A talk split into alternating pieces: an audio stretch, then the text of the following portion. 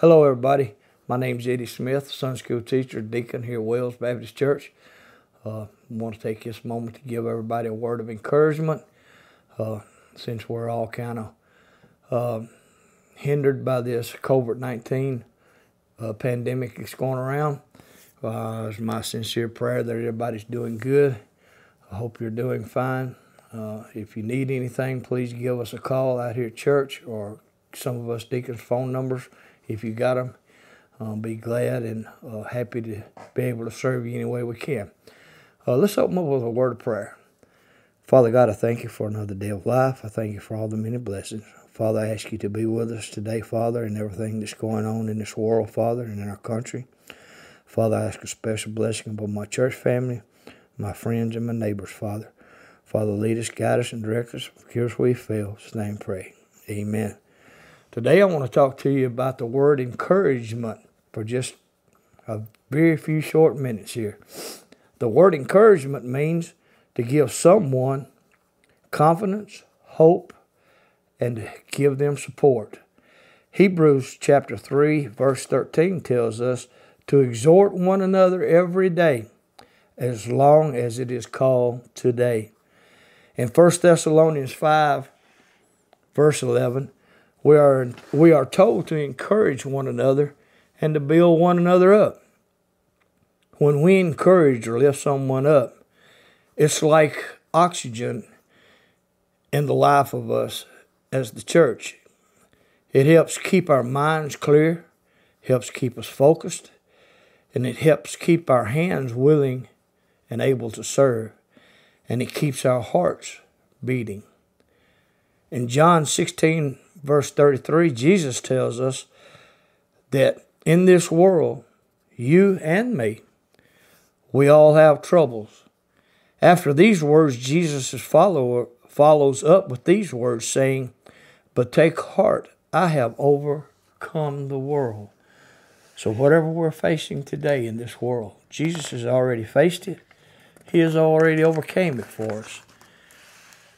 We live in a world that is basically broken, where everything seems to point us toward despair and selfish actions. Sin takes our joy, sin breaks down our bodies, sin falters our plans that we've made, it kills our dreams, and even our, our outlook on life is changed due to sin. Oftentimes, we're, need, we're in need to be reminded that we are promised suffering. 1 Peter 4.12 says, and I will read it to you. Again, that is 1 Peter 4, verse 12.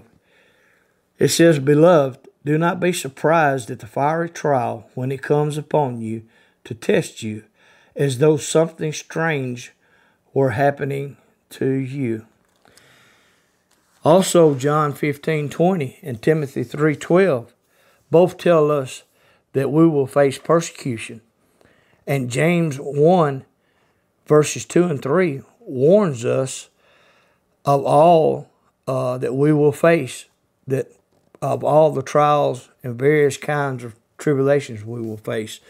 But give me just a second to go to it for you. James chapter 1, verses 2 and 3, it says, Count it all joy my brothers, when you meet trials of various kinds, for you know that the testing of your faith produces steadfastness. That is very true. Very true. Biblical encouragement is not focused on just complimenting someone's haircut or their clothes. This kind of encouragement is important, however, but it has and it has its role. But the encouragement the scriptures talk about refer to encouragement that lift up sometimes uh, lift up someone's heart toward the Lord. Biblical encouragement is showing us God's promises and assures us that whatever we face, that God is in control. Throughout the New Testament, encouragement was a regular part of the early church's life. They used words in Scripture to encourage one another to keep moving forward in their faith. Words like hope, found in Romans 5, verse 4.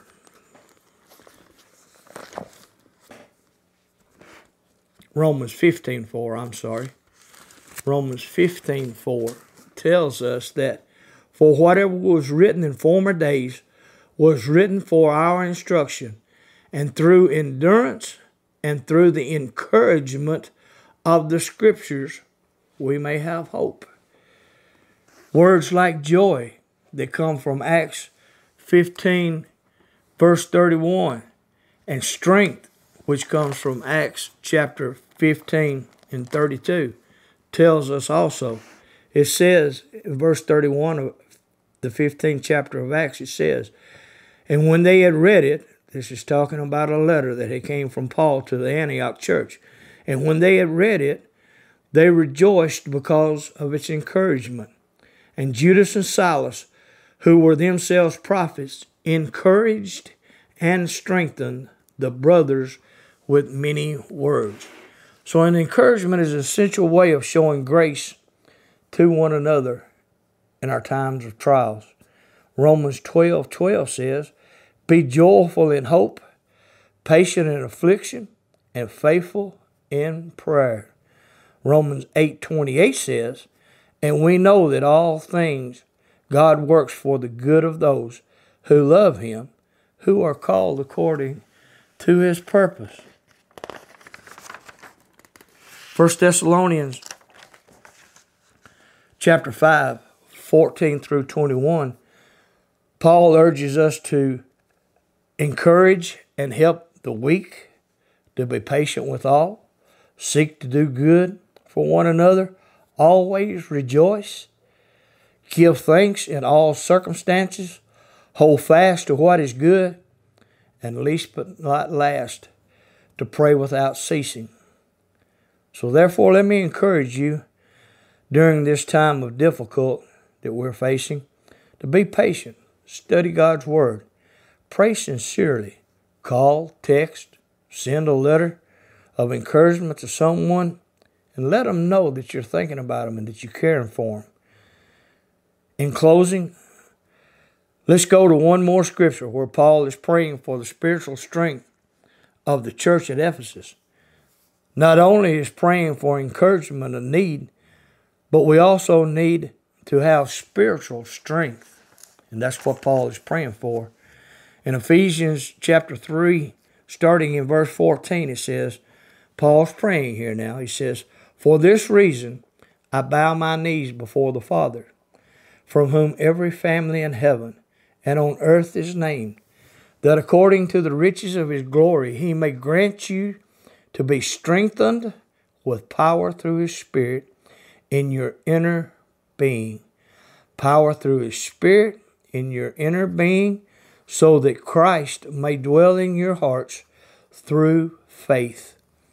That you, being rooted and grounded in love, may have strength to comprehend with all the saints what is the breadth and the length and the height and the depth, and to know the love of Christ, which surpasses knowledge, that you may be filled with all the fullness of God.